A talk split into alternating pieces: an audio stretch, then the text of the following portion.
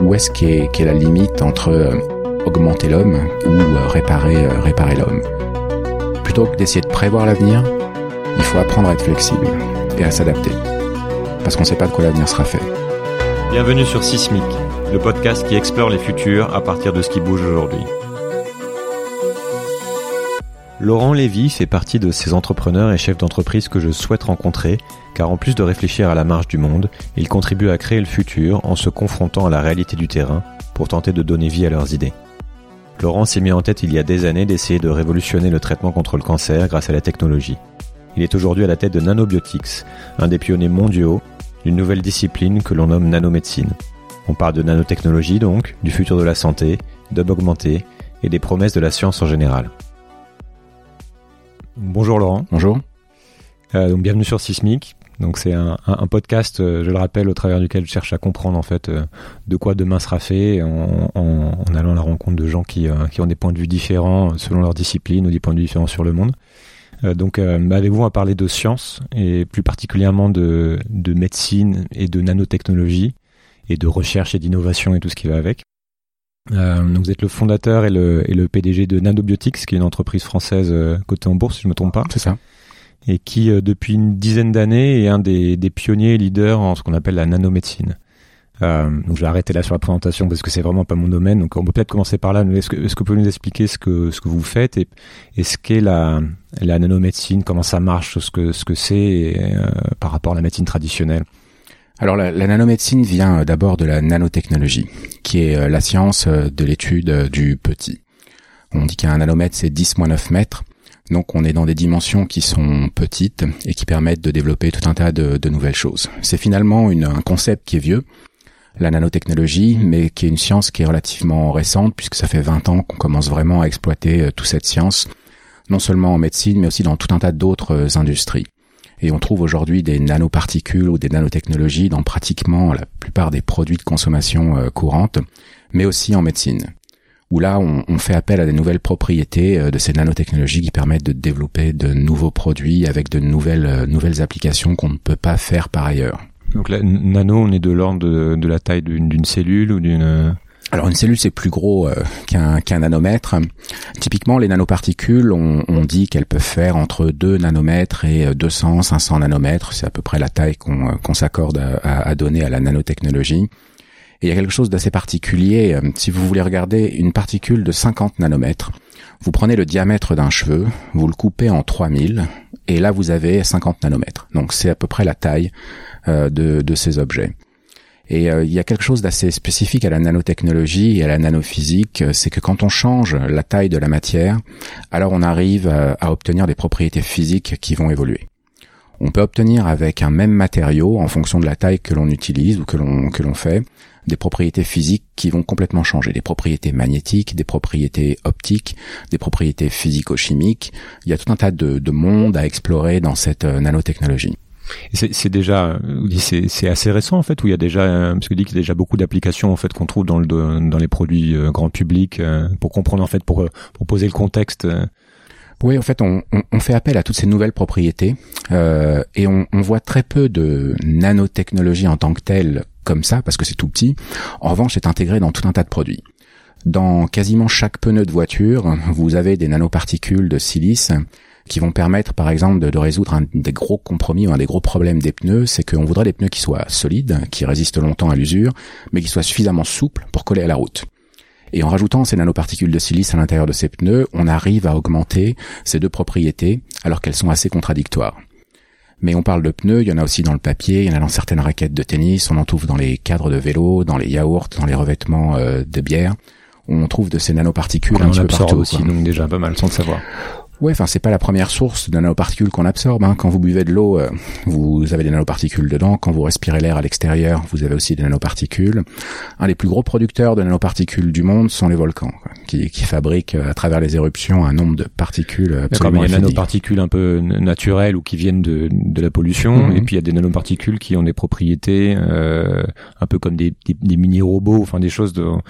desquelles on va pouvoir, euh, sur lesquelles on va pouvoir agir, donner des propriétés pour qu'elles agissent d'une certaine manière sur le, sur les éléments, non? Exactement. Donc en fonction des matériaux que l'on utilise, en fonction de la taille, on va pouvoir définir les fonctions que ces nanoparticules vont vont avoir.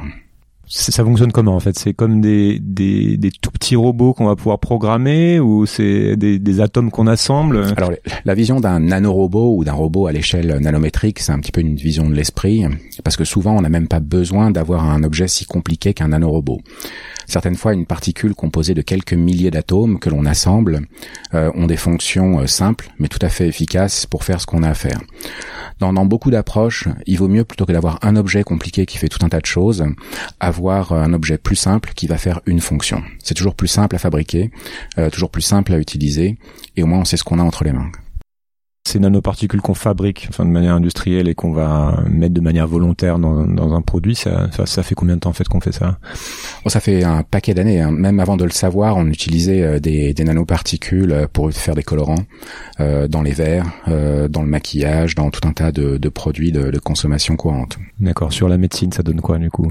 Bah, sur la médecine, en fait, on, on voit que si on prend l'exemple du cancer, qui est là où il y a le plus de nanotechnologies euh, appliquées, on a vu d'abord dans l'historique du cancer que dans les années cinquante soixante, on a vu le, l'apparition de la chimiothérapie, donc qui sont des, des molécules chimiques que l'on va utiliser pour essayer d'empoisonner la, la, la tumeur. Et ça, ça a été la première vague de traitement euh, à base de molécules efficaces contre le, contre le cancer. Après, évidemment, la chirurgie et la radiothérapie, qui, elles, sont là depuis longtemps et qui sauvent beaucoup de patients. Et dans les années quatre-vingts à peu près, on a vu apparaître une nouvelle dimension qui n'est pas venue de l'industrie pharma, mais qui est venue d'une autre industrie qui s'appelle l'industrie de la biotech, où là on a fait intervenir des molécules biologiques qui ont permis de traiter le cancer d'une façon un peu différente, avec des outils plus ciblés, plus euh, en relation avec la spécificité de certaines tumeurs, ou en relation avec la spécificité des patients, et on a apporté une nouvelle vague d'innovation à l'intérieur de la pharma. Dans les années deux mille, on a vu émerger, là, des premières nanotechnologies où on utilisait la capacité de ces tout petits objets pour encapsuler, pour euh, attraper des molécules euh, classiques, pharmaceutiques, pour pouvoir les délivrer mieux à l'intérieur du corps. En gros, quand vous avez une nanoparticule, si vous mettez des produits chimiques ou biologiques à l'intérieur, vous allez cacher ce produit à l'intérieur de cette bille, de cette nanobille, et vous allez pouvoir la distribuer différemment dans le corps. Donc vous éliminez une part de la toxicité, par exemple, et vous permettez à ces nanoparticules d'aller plus facilement à l'intérieur de la tumeur pour délivrer plus efficacement cette molécule. Donc il y a plus d'une quarantaine de produits qui ont été développés et mis sur le marché à partir de ces systèmes de délivrance contrôlés avec des nanoparticules. Donc ça permet de faire des... C'est-à-dire qu'on va prendre des molécules existantes qui vont... Euh... Euh, dont on connaît déjà en fait les, les effets, mais on va, on va être capable de cibler beaucoup mieux pour éviter essentiellement les effets secondaires, ou avoir une, une, un concentré, une concentration de l'actif beaucoup plus efficace. C'est ça. Donc c'est exactement, c'est ce que fait Nanobiotix aujourd'hui? Pas du tout. Donc ça, c'était la première vague de nanotechnologie, de nanomédecine, mais là finalement on ne faisait que supporter Euh, ou aider l'efficacité d'une molécule classique, d'un médicament classique. Donc la valeur est partagée entre l'approche biologique ou chimique et la partie nanoparticule qui va véhiculer ces molécules classiques. Nous, ce qu'on fait, c'est qu'on on s'est complètement affranchi de la partie biologique et chimique euh, moléculaire, et la particule elle-même devient le principe actif. Et là, c'est l'aspect physique de la nanoparticule qui qui va aider à, à soigner le cancer. Euh, je vais prendre un exemple tout simple, qui n'est pas celui qu'on développe, mais qui est aussi un, un autre exemple qui est assez parlant. Euh, prenez par exemple des nanoparticules qui vont chauffer, ou même nos nanoparticules qui vont absorber des, des rayons X, euh, par rapport à une chimiothérapie classique. Si vous prenez une centaine de patients qui ont tous un cancer différent, et vous prenez quelques cellules de chacun de ces, chacune de ces tumeurs, et vous allez les exposer à une chimiothérapie. Euh, Il y a certaines de ces cellules qui vont mourir parce qu'elles sont sensibles à cette chimiothérapie. D'autres cellules vont commencer à mourir et développer des résistances et se mettre à pousser, même avec de la chimiothérapie, parce qu'elles sont devenues résistantes à ça. Et d'autres cellules vont pas être du tout sensibles à cette chimiothérapie. Ça, c'est la réalité de la variabilité biologique d'une tumeur à l'autre, d'un patient à l'autre. Maintenant, si vous prenez ces mêmes cent cellules différentes et que vous les exposez à des nanoparticules avec lesquelles vous allez pouvoir générer un phénomène physique, vous allez tuer toutes les cellules sans exception. Parce que la cellule mammifère, en tant que telle, elle n'est pas équipée pour résister à un stimuli biologique, euh, physique. Et si on donne suffisamment de doses d'un élément physique, alors on détruit ces cellules. Il n'y a pas de résistance intrinsèque à la physique. il y a toujours une dose de physique qui va faire que la cellule va mourir. Et c'est en ça que la nanophysique et ce que l'on développe chez Nanobiotix, mais aussi dans, dans d'autres sociétés, peut vraiment changer la donne dans le cancer, puisqu'on amène un mode d'action qui est complètement universel dans le traitement du cancer. On n'est pas limité par une spécificité biologique, ni d'une cellule, ni d'un patient donné. D'accord, ça, ça donne quoi en termes de résultats concrètement aujourd'hui? C'est euh, ça fonctionne effectivement ou...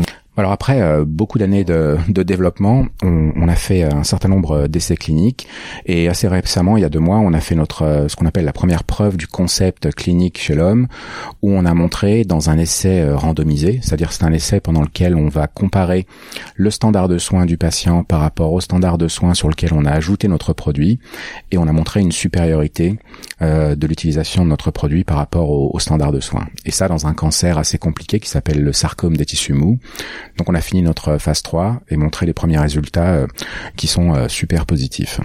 De, de, même, pardon, de même que la rencontre des, des nanotechnologies, de la biologie et de la médecine permet l'émergence de, de nouveaux traitements, on voit aussi apparaître euh, de nouvelles promesses en croisant les progrès de, de, de, de, l'inform, de l'informatique, de l'intelligence artificielle, des réalités virtuelles et de la génétique. Et est-ce qu'on peut dire qu'on est vraiment dans une nouvelle ère de la médecine ? Euh, et du coup, quels sont les développements en cours les plus euh, les plus fascinants en fait de de, de ce type? On a on a passé un, un vraiment un seuil depuis depuis euh, depuis quelques années ou c'est on, ouais, on, de la continuité. On passe toujours un cap euh, en médecine et on est toujours dans une nouvelle ère, ce qui est intéressant parce qu'on arrive toujours à soigner de mieux en mieux les gens. Et on a maintenant quand même des choses qui vont fondamentalement changer. Je pense qu'il y a eu une évolution qui là maintenant arrive au bout. C'est que avant on pouvait quasiment avoir toute la connaissance médicale dans un ou quelques cerveaux. Aujourd'hui, la connaissance médicale est tellement large et la connaissance scientifique nécessaire à l'application de la médecine est tellement large que ça peut plus être contenu dans une seule tête, ni dans un groupe donc, de, de personnes. Donc, fini, fini le généraliste. Non, non, ça veut dire que les généralistes ont toujours une, une action hyper importante et un rôle hyper important à jouer. Quand on veut diagnostiquer toutes ces maladies qu'on, qu'on croise tous les jours, le, le généraliste a un, un, un rôle hyper important et puis c'est le premier point de contact avec les gens aussi. Et ça, c'est quelque chose de primordial dans, dans la médecine, ce contact qu'on établit avec les patients ou avec les gens. C'est quoi? C'est l'accès à la connaissance alors qui change ou la, les nouvelles bases ben, de données euh... C'est quand on traite des maladies complexes. Mm-hmm. Euh, quand on va à l'hôpital, par exemple, aujourd'hui, quand on est diagnostiqué avec un cancer, on va devoir passer à travers tout un tas de, de batteries de, de tests. Euh, des tests biologiques, des tests d'imagerie, euh, des différents tests génétiques, et cetera, et qui vont amener à un diagnostic qui est de plus en plus complexe. Et derrière, potentiellement, avec un traitement ou des modalités de traitement qui vont être de plus en plus adaptées à ce qu'on a diagnostiqué. Et pour maîtriser tous ces outils, il faut une connaissance absolument énorme, plusieurs compétences. Donc on peut difficilement maintenant se dire qu'une personne ou un groupe de personnes réduit va pouvoir tout gérer. Ça devient un vrai process euh, avec beaucoup de science, beaucoup de technicité et beaucoup de, de médecine. Et on devient ultra spécialisé dans tout un tas de, de domaines. L'intelligence artificielle que vous avez citée est en train de révolutionner aussi euh, tout ça, puisque dans un certain nombre de cas, elle a une capacité beaucoup plus large euh, et beaucoup plus exhaustive que ce que peut avoir un cerveau humain ou même un groupe de cerveaux euh, humains. Certains disent en fait que on, dans quelques années, on va se rendre compte que la médecine euh, qu'on avait jusqu'à maintenant était, euh, se, enfin, sera vue comme très primitive, justement avec l'accélération de, de ces nouvelles formes de diagnostic ou de ces, euh, de ces traitements ciblés. C'est euh, que, quelles sont les promesses en fait qu'on peut euh, si on se projette à cinq dix ans euh, qu'on, qu'on par rapport à ce qu'on voit déjà émerger, c'est euh, c'est la, le, la fin du cancer, c'est une la possibilité à toutes à toutes et à tous d'accéder à ces euh, à ces solutions, c'est des diagnostics parfaitement justes à chaque coup, comment comment comment on se projette? On se fait beaucoup de beaucoup de sujets. euh, c'est c'est difficile de de prévoir ou de prédire euh, l'avenir. Euh, maintenant même cinq à dix ans, c'est loin. Ça fait beaucoup de révolutions euh, potentielles. Surtout qu'il y a l'accélération, là, puisqu'on qu'on voit... Euh... C'est assez clair. Maintenant, à chaque fois qu'on veut développer euh, quelque chose en médecine, ça prend du temps, parce qu'il faut d'abord montrer que ce qu'on développe n'a pas d'impact négatif euh, chez les gens ou chez les patients, avant de pouvoir passer à des phases de test. Donc, il n'y a pas de révolution spontanée ou d'apparition spontanée de révolution en médecine. On les voit un petit peu venir. Et pour moi, il y a deux grands courants qui sont en train de se créer et qui existent quasiment maintenant. Euh, c'est un courant qui est vraiment biologique et génétique, où on parle de plus en plus de reprogrammation euh, génétique euh, de d'embryons, d'humains, euh, pour soit les réparer quand il y a des problèmes, ou éventuellement même les rendre les rendre meilleurs avant leur naissance. On a vu pas mal euh, récemment et l'année dernière de, d'évolution de premiers embryons chez qui on a fait des modifications génétiques qui ont permis d'éliminer ou de gommer des problèmes qu'ils avaient euh, avant même euh, leur naissance, et on va de plus en plus euh, vers ça. C'est un courant qui existe et qui est de plus en plus fort. Avec des technologies assez récentes qui permettent vraiment de diminuer le coût aussi de, de modification euh... Oui, on arrive de plus en plus à industrialiser toutes ces méthodes euh, biologiques. Et ça, c'est un, c'est un courant qui est, qui est fondamental et qui est, qui est en cours. Et il y a un autre courant qui est pas forcément opposé, mais qui vient d'une différente culture, qui est plus celle du, euh, du cyber, où là, on essaye plutôt de, de réparer ou d'améliorer euh, l'homme euh, avec des machines. Des machines qui sont de plus en plus intégrées euh, au corps humain. Et ça peut être des prothèses, mais ça peut être des choses beaucoup plus complexes. On voit les gens qui commencent à développer des interfaces homme-machine pour connecter des cerveaux à des ordinateurs. On a des outils de diagnostic intégrés et embarqués à l'intérieur du corps humain qui sont de plus en plus complexes. Et on, tout là, on a toute la culture physique de l'ingénieur, et de l'autre côté, on a toute la culture biologique. C'est ce qu'on a, c'est, c'est ce qu'on appelle le transhumanisme un peu, c'est tout ce mouvement-là qui vise à augmenter le, l'humain et à augmenter ses capacités, soit via la modification génétique, soit via via la tech justement qu'on va intégrer. C'est c'est un même mouvement qu'on peut définir via le, le l'homme augmenté, le transhumanisme ou comment. Ouais, enfin pour moi le transhumanisme il existe depuis l'âge des cavernes. Depuis qu'on a essayé de s'améliorer, de faire des choses différentes, on on n'a qu'un but, c'est c'est de s'améliorer, de, ouais. de vivre plus longtemps, de se reproduire, et cetera, et de, de permettre à ces gènes de, de, de procréer. Sauf que là, on arrive à une époque où la technique euh, permet, notamment la modification génétique peut faire des choses potentiellement assez impressionnantes, où la technique permet de, de presque de modifier, de penser à une modification de l'espèce, euh, comme certains le, l'envisagent ou le souhaitent. C'est un peu, on, on en est un peu à ce seuil, non ? Pour moi, on l'a dépassé depuis longtemps. À partir du moment où on commence à soigner les gens, on est dans le transhumanisme. Parce que... Ou les si vaccins, ou que ce soit les vaccins, triché ou le... Part, ouais. Enfin, tricher, non. On, on essaye de, de survivre, on essaye de vivre plus longtemps. C'est, c'est ce que souhaite, j'imagine, chaque, chaque personne sur cette planète.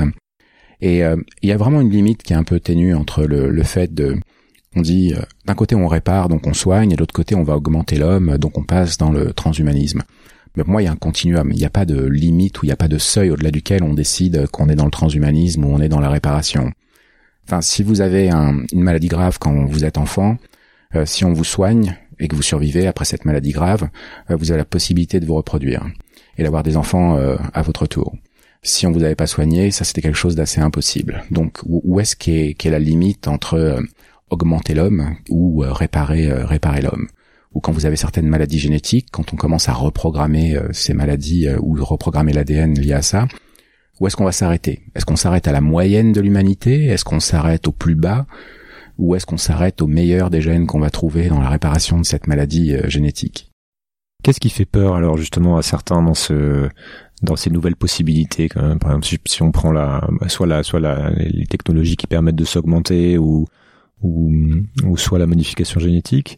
C'est quoi ? C'est que tout le monde n'y aurait pas accès, qu'il y a, on crée des inégalités par rapport à, à par rapport à justement la, à l'accès à la modification. Certains seront modifiés génétiquement, comme on voit dans Bienvenue à Gattaca ou des scénarios comme ça de science-fiction. Ou euh, c'est le fait qu'en fait on ne sait pas dans dans quoi on met les pieds en fait. Ouais, je pense qu'il y a plusieurs facteurs euh, dedans. De base, l'innovation fait peur.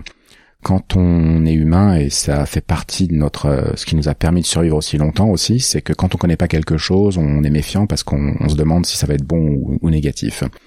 Et euh, quand on était à l'âge des cavernes, si on voit un nouvel animal devant nous, euh, si on le connaît pas, on va d'abord se poser la question est-ce qu'il est méchant ou gentil avant de s'en approcher, quoi. Bah, je pense qu'aujourd'hui on a la même approche vis-à-vis de la science, vis-à-vis de la technologie.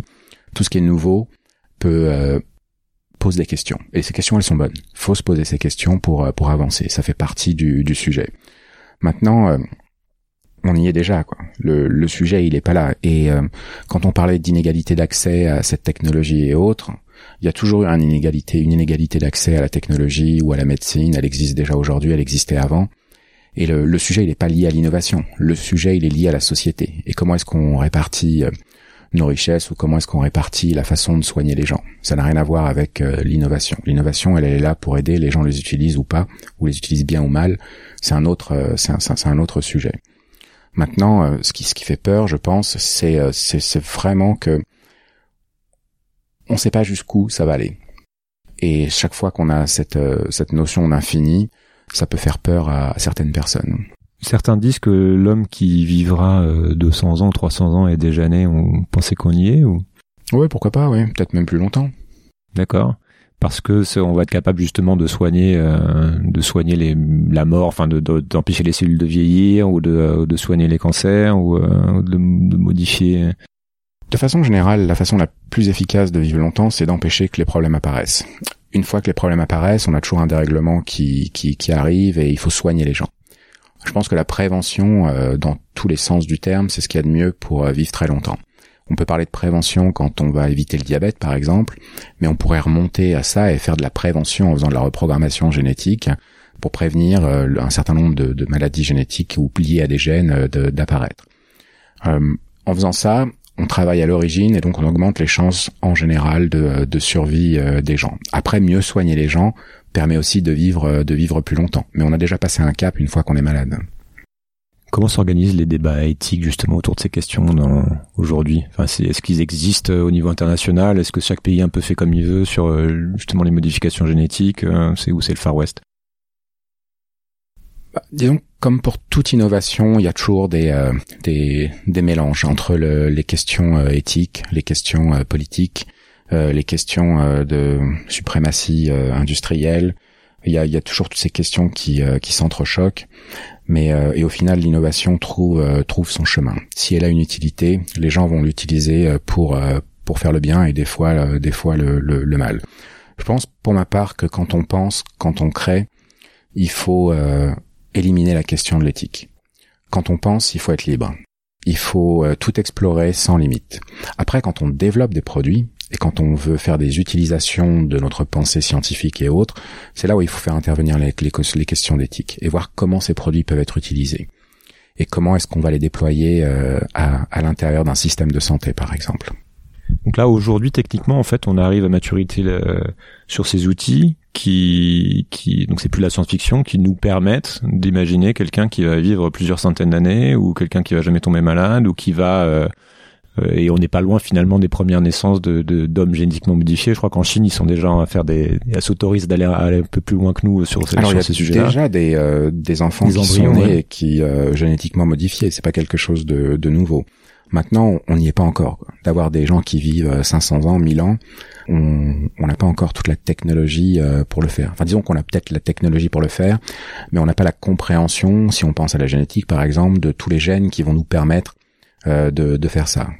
Est-ce qu'on se trompe pas de priorité en fait ? C'est-à-dire qu'il y a il y a on a encore beaucoup de problèmes à régler sur euh, euh, l'accessibilité à la médecine pour tous, sur euh, l'élimination de certaines maladies. Euh, Euh, qui sont encore des pandémies dans, dans, dans certains coins reculés euh, ou certains coins moins développés que, que d'autres dans le monde. Et à côté de ça, on va investir sur, euh, sur des technologies qui vont permettre à certains d'abord de vivre beaucoup plus longtemps que d'autres, euh, pendant qu'on n'a pas résolu en fait des problèmes de, de, qui sont, qui sont beaucoup plus anciens en fait. Et c'est pareil sur euh, sur la tech ou ce qu'on voit dans la Silicon Valley, c'est-à-dire que je, je vois le nombre de startups qui travaillent sur des sujets qui peuvent paraître un peu insignifiants par rapport aux enjeux de l'époque. Euh, c'est-à-dire qu'on va mettre plus d'argent sur le développement de jeux vidéo ou d'applis de, de de de rencontres que sur la recherche contre le contre le sida, par exemple. Euh, comment ça se passe en médecine ? On, on sent aussi cette euh, ce problème dans la manière d'allouer justement les les moyens ou. Euh... C'est pas une question simple parce que. Pas liée qu'à la médecine, elle est pas liée qu'à la science, elle, elle est liée sûr, hein. encore une fois à, à l'humanité et à comment l'humanité s'est développée au fur et à mesure du temps, où sont les priorités des, des différents pays, comment les gens sont construits d'un point de vue culturel, quelle place on laisse à la médecine ou à la santé par rapport au reste. Il y a, il y a pas de d'explication unique ou de, de solution à, à ce sujet. C'est vrai qu'il y a des inégalités, c'est, elles sont, elles sont criantes, quoi. Elles ont toujours existé et je pense qu'elles vont perdurer un certain temps. Mais je me pose la question justement sur la, l'orientation de la recherche. C'est-à-dire qu'est-ce que dans la médecine, on met plus d'argent sur la recherche et le développement là où il va y avoir des, euh, des, un marché concrètement, ou est-ce qu'on arrive à prioriser ça de manière différente et, euh, et aller là, investir là où est-ce qu'il y a le, là où il y a le plus d'utilité entre guillemets? Où ça se passe comme ailleurs en fait. C'est... Bah, c'est, si, s'il n'y a pas de marché, souvent c'est compliqué de développer un produit. Euh, vu le, les coûts de développement, euh, les États en tant que tels peuvent pas faire face au, au développement euh, de certains médicaments ou de certains produits de santé si derrière il n'y a pas de possibilité euh, de, de faire un peu d'argent avec, parce que cet argent qui va être fait va permettre de redévelopper d'autres euh, d'autres produits. Euh, se dire qu'on va attaquer euh, n'importe quelle maladie et qu'on va trouver des financements pour attaquer n'importe quelle maladie, c'est un petit peu une vision euh, utopique euh, du, euh, du, du sujet. Ça ne veut pas dire qu'on peut pas traiter chaque maladie, je pense qu'on pourrait travailler sur beaucoup de maladies, mais si on n'arrive pas à avoir quelque chose de, qui soit euh, sustainable dans, dans le temps, quoi, c'est, c'est, c'est compliqué, sans développement industriel, de développer des produits de santé. Et c'est pour ça que l'industrie pharmaceutique euh, travaille et développe euh, tout, euh, tous ces produits. Maintenant, est-ce qu'on pourrait pas donner un accès plus facile à plus de monde ? Ça, c'est évident qu'il y a des, des choses qui ne sont pas faites qui pourraient aider, quoi. Est-ce qu'il y a des, euh, des risques par rapport à ces technologies, notamment la nanotechnologie, la nanomédecine, euh, qu'on voit déjà euh, apparaître ou euh, qui sont testées et qui font que, que le développement est ralenti ? Bah, disons, toute innovation a une part de risque avant qu'on l'ait étudiée. Euh, tout, tout l'idée de la médecine, c'est quand on amène une innovation, c'est de dérisquer un produit ou de connaître les risques et d'évaluer aussi les bénéfices pour peser ce qu'on appelle le bénéfice par rapport au risque. Et quand on a une balance qui est favorable, alors on peut commencer à développer et à, et à commercialiser euh, ce, ce type de produit.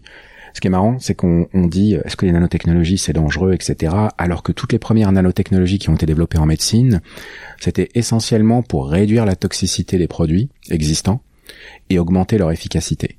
Donc pour résoudre ou augmenter ce ratio de, de bénéfice-risque pour pour les patients.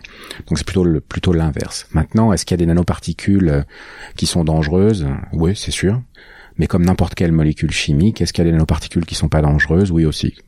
Il y a, on peut pas classifier une technologie aussi large en disant est-ce que c'est dangereux, pas dangereux, est-ce qu'il y a des risques, pas de risques. Dans, dans tout ce qu'on fait, il y a des risques. Euh, sur certains aspects, il y aura zéro risque et d'autres aspects, beaucoup de risques. C'est vraiment dépendant de, des objets qu'on développe et aussi dépendant de l'utilisation qu'on, qu'on en fait. Si vous êtes familier avec le scénario Grégou euh, lié aux nanotechnologies, mmh. euh, qui est en fait, euh, je sais plus de quand ça avait été développé, mais il y a déjà pas mal de temps, euh, l'apparition de, justement des, des premiers robots nanotech, qui est sur, euh, c'est, on, il peut, c'est un scénario en fait un peu de fin du monde où euh, une technologie se, se réplique elle-même à l'infini et utilise toute la biomasse. Et c'est, c'est quelque chose qui est euh, Qui, qui est du domaine de la science-fiction, ça, où il peut y avoir des dérives comme ça avec ces technologies-là, de, alors peut-être pas de la nanomédecine, mais où, euh, où on perd un peu le contrôle sur ces, euh, sur ces technologies qui nous dépassent. Enfin, au niveau de la nanotechnologie, aujourd'hui, on est bien loin de pouvoir fabriquer euh, ces nano ou micro-objets D'accord. qui vont s'auto-répliquer, et c'est, c'est plutôt du fantasme plus que de la, la réalité, quoi. Et je pense pour une raison assez simple, c'est qu'aujourd'hui, on n'a pas forcément besoin de ce type d'objet pour... Euh, pour fabriquer des produits qui marchent et qui sont utiles à l'homme. Euh, est-ce qu'on pourra y arriver un jour ? Peut-être, mais ça me paraît très complexe pour pas grand-chose, quoi. En tout cas, aujourd'hui, quoi. Vous avez combien d'employés aujourd'hui ? ça, ça reste une... À peu près une centaine. Une taille modeste, oui. Quelles sont les, les difficultés, en fait, par rapport à, à l'innovation, euh, donc dans le contexte de la médecine, mais si on peut appliquer ça à pas mal de, mal de champs, vous êtes un peu le, c'est le deux, deuxième entrepreneur, en fait, que je reçois dans, sur, sur ce podcast, donc je suis curieux d'avoir le point de vue sur la manière dont fonctionne l'innovation aujourd'hui et les, les défis qu'il peut y avoir par rapport à ça. Ils sont, ils sont quoi ? Ils sont financiers, ils sont, euh, ou ils sont ailleurs ? Enfin, il y a toujours plein de défis quand on développe quelque chose de, de nouveau. Mais au final, je pense que c'est aussi compliqué de développer une start-up de, de biotech qu'une, qu'une boulangerie. On n'a que vingt-quatre heures par, par jour. Euh, quand on a des problèmes, bah, ils sont les plus importants euh, pour nous. Donc, euh, je pense qu'il y a un, un truc qu'on essaye de faire, c'est d'aller sur des innovations de rupture. Pourquoi ? Pour être sûr que quand on passe tout ce, ce temps, toute cette énergie euh, à, à bosser, on, on arrive à des solutions que personne d'autre ne va avoir. Si on fait que copier ce qui existe ou faire des améliorations de ce qui existe, on doit dépenser la même quantité d'énergie pour finalement faire un petit peu mieux que ce que les autres font déjà. Donc le gap créé par l'énergie dépensée est pas très très important. Alors que si on se place sur des technologies complètement différentes, là on a une vraie chance d'amener des, des solutions complètement nouvelles qui vont bénéficier à plein de gens et qui vont aussi être avec un plus grand succès financier au final pour pour nos actionnaires. Vous avez beaucoup de concurrents là sur le marché, ça, c'est un domaine qui euh, qui croît énormément là, tout ce qui est nanomédecine. Ou... Oui, euh, nanomédecine, comme je le disais tout à l'heure, c'est quelque chose qui existe depuis un certain temps maintenant, même si c'est relativement récent. Euh, maintenant, la nanophysique appliquée à la santé, il y en a, il y en a beaucoup moins, et on fait vraiment partie de ces pionniers dans le monde qui ont euh, qui ont lancé tout le mouvement. On va élargir un petit peu à, de, à d'autres sujets parce que je pense qu'il y a, euh, vous avez une vision de l'avenir aussi qui m'intéresse, c'est aussi pour ça qu'on qu'on qu'on, qu'on se rencontre. c'est une question que je pose à pas mal à pas mal d'invités. Qu'est-ce qu'on qu'est-ce qu'on ne voit pas venir en fait? Est-ce que vous pouvez, euh, quand vous projetez à, à vingt ans, est-ce qu'il y a un signal faible qui fait un peu bouger euh, l'onde du sismographe euh, et dont on parle pas assez et qui peut avoir un impact important sur euh, sur le sur le monde et sur la vie des gens de manière large? Il y a ce qu'on sait et ce qu'on ce qu'on ne sait pas, quoi. Et dans ce qu'on sait, on voit déjà les choses arriver qui qui ont l'air absolument euh, hallucinantes, comme euh, tout ce qui est quantum computing, ce genre de choses euh, va, je pense, fondamentalement euh, révolutionner euh, quantique, euh, ouais. euh, l'humanité. Mais euh, pour moi, c'est une petite révolution, même si elle est gigantesque par rapport à ce qu'on a aujourd'hui, par rapport à ce qui va arriver et qu'on ne sait pas. Euh, il y a tout un tas de, de, d'apparitions euh, spontanées et de, de darwinisme dans la science et dans la découverte qui fait qu'on arrive toujours, euh, souvent dans le cerveau de quelques personnes ou d'une personne de façon spontanée, à générer des idées qui sont complètement révolutionnaires et qui vont changer fondamentalement euh, l'humanité. Et on en voit de plus en plus euh, arriver. Donc aujourd'hui, évidemment, quand on commence à suivre ces, ces signaux qui sont même plus des signaux faibles, enfin, euh, l'informatique quantique, tout ça, on voit tout ça arriver, ou l'intelligence artificielle, pour moi, c'est déjà là. C'est, c'est plus de la révolution future, c'est en route. En revanche, il y a tout un tas d'autres choses qui, qui vont apparaître, qu'on connaît même pas aujourd'hui et qui, dans les dix ans, euh, vont oui, nous faire faire personne, wow. Euh, personne n'avait vu venir Internet dans les années quatre-vingts. Quand on, quand on demande aux prospectivistes, euh, c'était un peu le problème. On se trompe toujours un peu sur l'avenir, mais il y a... Euh, C'est, c'est quelque chose qui m'interpelle parce que dans, dans, dans ce podcast, on a reçu beaucoup d'invités qui ont une vision assez euh, assez noire en fait de euh, de l'avenir, notamment euh, du fait de la limite des, des ressources, de la finitude de la planète, de la problématique écologique, changement climatique, et cetera. Euh, et j'ai encore finalement été assez peu sur le côté euh, tech et les solutions euh, scientifiques euh, potentielles à ces problèmes. Euh, comment comment vous voyez les choses? C'est plutôt du du côté des euh, qu'on appelle euh, technosolutionnisme, c'est-à-dire qu'on va, même si on ne sait pas encore comment, on va réussir à trouver des, des solutions scientifiques à ces problèmes-là, où on a, où finalement on arrive à une époque où, euh, où on risque de voir les limites de la science, euh, notre capacité en tout cas à orienter la science vers les, vers les bons sujets, qui, euh, qui fait que, que ça risque de moins bien se passer que, que prévu dans les scénarios de science-fiction positifs. Ouais, enfin, je pense que l'humanité a toujours, euh, d'une façon ou d'une autre, euh... pas toujours, mais souvent, ou en tout cas sur, sur la somme de ce que l'humanité a fait, euh, fait des choses qui sont utiles euh, à l'humanité. Enfin, c'est un peu la nature, euh, la nature humaine de, de pouvoir survivre. Donc, on, on trouvera des solutions à, à, à ces problèmes. Est-ce qu'on a des solutions pour tous les problèmes aujourd'hui? Je crois pas, parce que je pense que déjà certains problèmes, on les comprend à peine. Donc, c'est compliqué de, d'imaginer des solutions pour un problème qu'on, qu'on connaît pas bien. Mais euh, Enfin, moi, j'ai une vision super positive du euh, du, du futur. Il y a, il y a pas de raison, quand on regarde les faits, euh, quand on regarde le passé et le présent. Aujourd'hui, pour beaucoup de monde, la vie est meilleure que ce qu'elle était euh, il y a trois cents ans, ou il y a quatre cents ans, ou il y a deux millions d'années, quoi. Encore une fois, je... il y a ça, mais on peut aussi dire qu'on arrive justement à une espèce de plateau, c'est-à-dire sur beaucoup de sujets, c'est-à-dire qu'il y a une courbe d'amélioration qui euh, qui a été assez large, et on effectivement on peut citer énormément de statistiques liées à l'amélioration de au nombre de gens qui sont sortis de la pauvreté en, en Chine et dans d'autres pays, à l'amélioration du niveau de vie euh, moyen. Euh, mais pour beaucoup, finalement, on arrive à un plateau du fait justement de la limite de l'énergie disponible, de la limite des ressources, et éventuellement demain, je sais pas, de la limite des financements disponibles, qui fait qu'on pourrait, que tout ça pourrait ralentir. Ça, c'est, c'est pas quelque chose que que vous envisagez dans... Si, il y a des ressources euh, limitées sur notre planète, euh, mais je pense qu'on va apprendre potentiellement à les utiliser euh, différemment. Après, les ressources de financement, euh, l'argent, c'est quelque chose de virtuel, donc... Euh... Il n'y a qu'à faire marcher la planche à billets, d'une façon ou d'une autre. C'est ce qui se passe aujourd'hui, d'ailleurs, hein, de manière euh, concrète. Ce qui, est, ce qui est clair, c'est qu'on vit dans un dans une planète qui est finie. Enfin, c'est un environnement fini. Et euh, on peut pas continuer à se développer de manière infinie euh, en termes de nombre d'humains euh, sur euh, sur cette planète. Donc, il va falloir trouver des, des solutions euh, pour avoir... Mais euh, si on fait vivre tout le monde deux cents ans, du coup, c'est ça devient encore plus compliqué. Ouais, donc imaginez cinq cents ans. Donc, pas tout le monde, du coup. Faudra faire des choix. Si vous ne faisiez pas ce que vous faites aujourd'hui pour, euh, avec l'idée un peu de, donc de vaincre le cancer, euh, qu'est-ce, qu'est-ce que vous feriez? C'est quoi l'autre sujet que, que vous trouvez le plus passionnant, justement, dans la, dans la science ou dans la, dans la manière dont le monde évolue? Ce que je trouve vraiment intéressant, moi, c'est la, la, la conquête euh, de l'univers.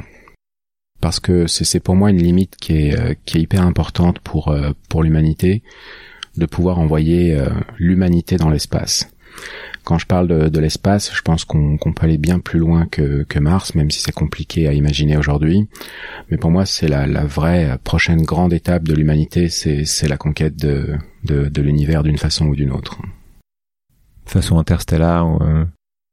Ouais, c'est une vision un peu euh, simplifiée du sujet. Sort, sort, sortir l'homme de, du, du vaisseau Terre, justement, en gros. Là. Allez, allez voir ce qu'il y a plus loin. Mais à un moment donné, ça va faire partie des solutions qu'il faut envisager si on veut, euh, si on veut garantir la, la survie de, de l'espèce humaine.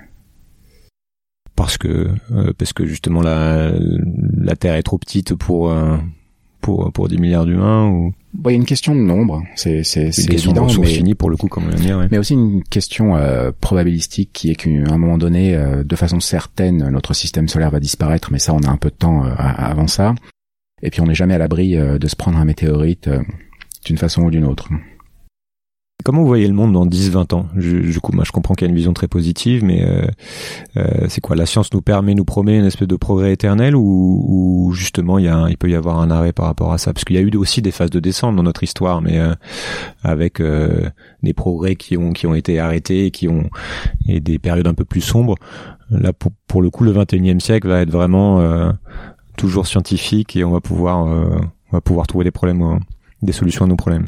Bah si on si on voit tout ce qui a été fait euh, par décennies euh, ces dernières cinquante années, sont c'est absolument euh, fabuleux. Je sais pas ce qu'il y aura dans dix ans. Je peux pas vous répondre parce que ça me paraît tellement loin dix ans. Ce que je trouve intéressant, c'est qu'on voit le comme je disais justement ce qui s'applique à la médecine, c'est qu'on voit beaucoup de de, de passerelles en fait entre les différentes disciplines, qui, qui fait que ça devient très compliqué effectivement d'imaginer par exemple l'impact que peut avoir le développement de l'intelligence artificielle sur euh, sur la médecine. Il y a des choses qu'on n'imaginait pas forcément il y a quelques années, euh, et c'est peut-être ça qui, qui peut nous permettre de rester un peu positif sur euh, sur l'évolution ouais, des choses. C'est complexe, mais c'est aussi une des plus grandes sources de richesse pour moi. Si on reste euh, de façon monolithique dans sa science et qu'on creuse dans la science qu'on connaît, on on connaît de moins en moins de choses puisqu'on creuse de plus en plus profond et donc on dépense de l'énergie pour découvrir des petites choses. Si on commence à croiser les sciences et les, et les technologies, c'est là aux interfaces qu'on peut trouver des pans d'applications complètement nouveaux. Et c'est ce qu'on a fait chez Nano par exemple en combinant la nanotechnologie à la, à la biologie, où on a pu découvrir tout un tas de nouvelles applications de, de ces technos. Et euh, on voit de plus en plus d'approches euh, transdisciplinaires, et je pense que c'est vraiment un, un des axes qu'il faut euh, qu'il faut favoriser. Ouais, ça comment comment évident. Ça fonctionne concrètement ? Parce que du coup, comme c'est de plus en plus complexe et que euh, on, plus personne finalement ne peut être vraiment généraliste, euh, comment ça se passe ? C'est euh, c'est de faire venir des gens d'autres disciplines pour réfléchir à, de manière créative à la, à la solution au problème. Ouais, de, de façon très simple. Vous prenez une dizaine d'experts qui travaillent sur euh, des, des domaines complètement différents. Vous les croisez, vous les mettez ensemble pour qu'ils réfléchissent à comment est-ce qu'on peut interfacer les, les différentes disciplines. Et ça marche disciplines. Même si on connaît pas forcément la discipline de l'autre. C'est. Euh... Ouais, si les gens sont ouverts, ça marche, ça marche plutôt bien même. Et c'est ce qui manquait, je pense, à la science il y a il y a quelques temps. Euh, avant les années deux mille, c'est que c'était assez quand même euh, chacun dans sa discipline à essayer de creuser et de pousser. Et on voit aujourd'hui de plus en plus de, de fertilisation entre les différents domaines scientifiques. Et pour moi, c'est quelque chose d'assez essentiel. Comment on se prépare à ça, du coup ? C'est aussi euh, le, ma, ma quête individuelle à, au travers de ce podcast, comme j'expliquais plus tôt. C'est individuellement ou collectivement, comment on, on se prépare à ce qui est en train d'émerger ? Collectivement, je pense qu'il faut apprendre à être flexible et absorber le changement. Euh, ça, au niveau des, des organisations, au niveau des États, au niveau du, du business, il faut pas imaginer que l'avenir sera linéaire. C'est, c'est quelque chose de, de, d'assez certain. Et euh, plutôt que d'essayer de prévoir l'avenir, il faut apprendre à être flexible et à s'adapter, parce qu'on ne sait pas de quoi l'avenir sera fait. Donc tous tous les euh, tous les industriels ou tous les groupements industriels qui essaient de prévoir ce qui va se passer dans quinze ans pour commencer à s'adapter sur ce qui va apparaître dans quinze ans, pour moi, c'est pas la bonne approche. La, ça veut pas dire qu'elle est, qu'elle est pas utile, mais on perd beaucoup d'énergie à faire ça. Alors que d'apprendre à être flexible et d'absorber les choses quand elles arrivent, c'est pour moi beaucoup plus efficace en termes, en termes d'approche. Donc c'est se réorganiser euh, collectivement et individuellement, euh, revoir peut-être un, un peu ça, la, la manière dont on voit le monde, dont on se forme pour euh, pour être agile en gros. Mmh, c'est ça. Puis individuellement, il faut faut accepter qu'on qu'on ne puisse pas tout maîtriser et tout connaître, et euh, et accepter que il y a une grande partie de ce qui va nous arriver demain euh, qui est en dehors de notre sphère de de, de connaissances d'aujourd'hui. Ok. Un livre qui vous a inspiré récemment et qui peut euh, nous faire réfléchir sur ces questions-là ou euh... J'ai plein de livres que que j'aime bien. Euh, il y en a un que j'adore euh, en tant qu'entrepreneur parce que euh, je l'ai lu avant et je l'ai lu, euh, je l'ai relu il y a quelques temps et je me suis dit à peu près tout ce qu'il y a dedans euh, m'est arrivé ou en tout cas m'aurait été utile euh, si je l'avais lu un peu plus euh, au départ. C'est un bouquin qui s'appelle Zero to I P O euh, qui est vraiment intéressant je trouve puisque un c'est c'est pas du bullshit, c'est, c'est des concepts avec des exemples euh, concrets et tout ce qu'il y a dedans est hyper pratique et hyper réel, euh, tout ce qui peut arriver à un entrepreneur euh, qui, qui crée sa société de zéro jusqu'à l'introduction en bourse ou jusqu'à la revente euh, d'une société, beaucoup de choses qu'il faut faire, beaucoup de choses qu'il ne faut pas faire et euh, j'aime bien euh, j'aime bien ces approches. J'ai une question par rapport à ça, c'est peut-être on, on peut finir là-dessus justement sur euh, la notion de, de, de changement d'échelle ou de changement de, de dimension quand on introduit en bourse euh, et notamment sur la gestion euh, enfin, qui peut y avoir, euh, la difficulté qu'il peut y avoir à gérer entre le, le court-termisme de, de cours de bourse et le, l'aspect un peu plus long terme euh, qui est nécessaire à la, à la, au développement d'un business comme ça. Comment, comment, comment on gère ça justement et est-ce que ça a un impact sur la manière dont, euh, dont on innove et sur les priorités? Enfin, le monde devient court-termiste, euh, je pense. Même en tant qu'individu, on veut des résultats tout de suite, on veut obtenir les choses que l'on veut tout de suite. Ça, ça fait partie de nos caprices d'enfant qu'on essaye de, de faire perdurer quand on, quand on devient adulte. Et maintenant, la technologie, euh, le business, tout ça nous permet d'avoir l'illusion que, que ça peut arriver. Euh, et en bourse, c'est pareil comme dans les autres euh, domaines. On, on, on voudrait toujours que les choses arrivent euh, plus vite. C'est clair que ça crée une pression.